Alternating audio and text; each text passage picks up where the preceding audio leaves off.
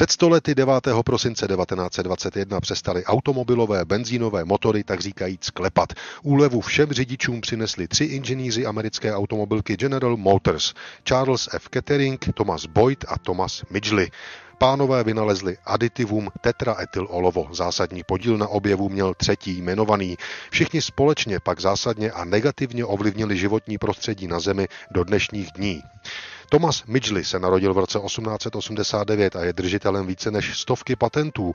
Aditivum pro benzínové motory patří mezi nejdůležitější. Tato bezbarvá kapalina přidávaná do benzínu zpomalovala jeho hoření, zvyšovala oktanové číslo paliva a zabraňovala jeho detonacím během provozu. Spalovací motory následkem účinku tetraetylolova přestaly být hlučné a vydržely svým majitelům déle.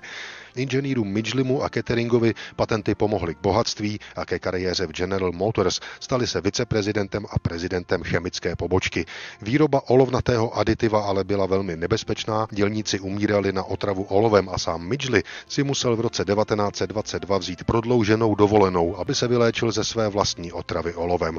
Tetraetyl olovo v motorech se ale 9. prosince 1921 vydalo na dlouhá desetiletí trvající cestu poškozování životního prostředí prostředí a lidského zdraví. Bezolovnatý benzín ho nahradil až v 80. letech minulého století, kdy většina států olovnatá paliva zakázala a olovo nahradila jiná aditiva.